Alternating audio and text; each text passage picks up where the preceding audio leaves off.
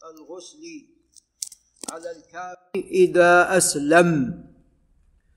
والمصنف كما فهمنا من الترجمة أو كما نص على ذلك في الترجمة أنه يجب على الكافر إذا أسلم أن يغتسل.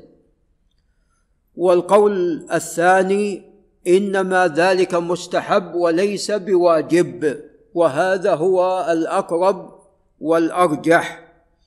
قال عن قيس بن عاصم رضي الله عنه أنه أسلم فأمره النبي صلى الله عليه وسلم أن يغتسل بماء وسدر. رواه الخمسه إلا ابن ماجه وهذا لا يصح. والذي في صحيح البخاري ومسلم أنه هو اغتسل. نعم وليس بأمر من رسول الله صلى الله عليه وسلم. نعم. عفوا هذا بالنسبة للحديث الآتي. نعم. هذا بالنسبة للحديث الآتي هو الذي اغتسل. قال وعن أبي هريرة رضي الله تعالى عنه أن ثمامة أسلم. ثمامة الحنفي.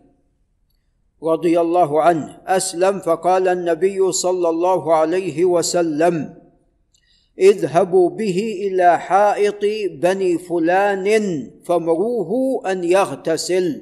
والمقصود بالحاء والمقصود بالحائط هو البستان والبستان فيه ماء كما تعلمون من أجل سقي الزرع.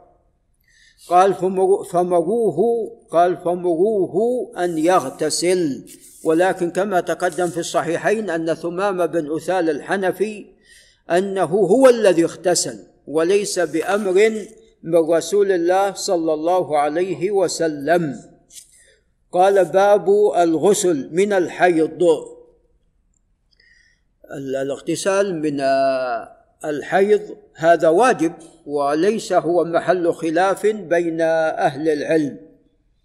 قال عن عائشة رضي الله عنها أن فاطمة بنت أبي حبيش رضي الله عنها كانت تستحاض والاستحاضة هو خروج الدم وليس دم حيض وإنما دم فساد خروج ذلك من الفرج.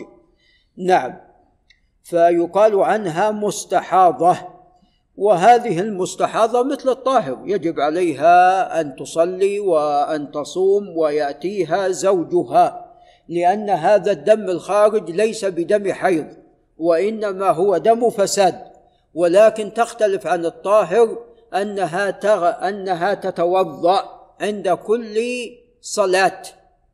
أنها تتوضأ عند كل صلاة و أجاز لها جمع من أهل العلم أن تجمع بين الصلاتين. قال فسألت النبي صلى الله عليه وسلم فقال ذاك فقال ذلك عرق وليست بالحيضة. عرق ويسمى العاذل يوخي الدم. فإذا أقبلت الحيضة فدعي الصلاة وإذا أدبرت فاغتسلي وصلي. رواه البخاري. يعني حتى لو خرج الدم لأن هذا الدم ليس بدم حيض ولعل نقف عند هنا. هذا وبالله تعالى التوفيق.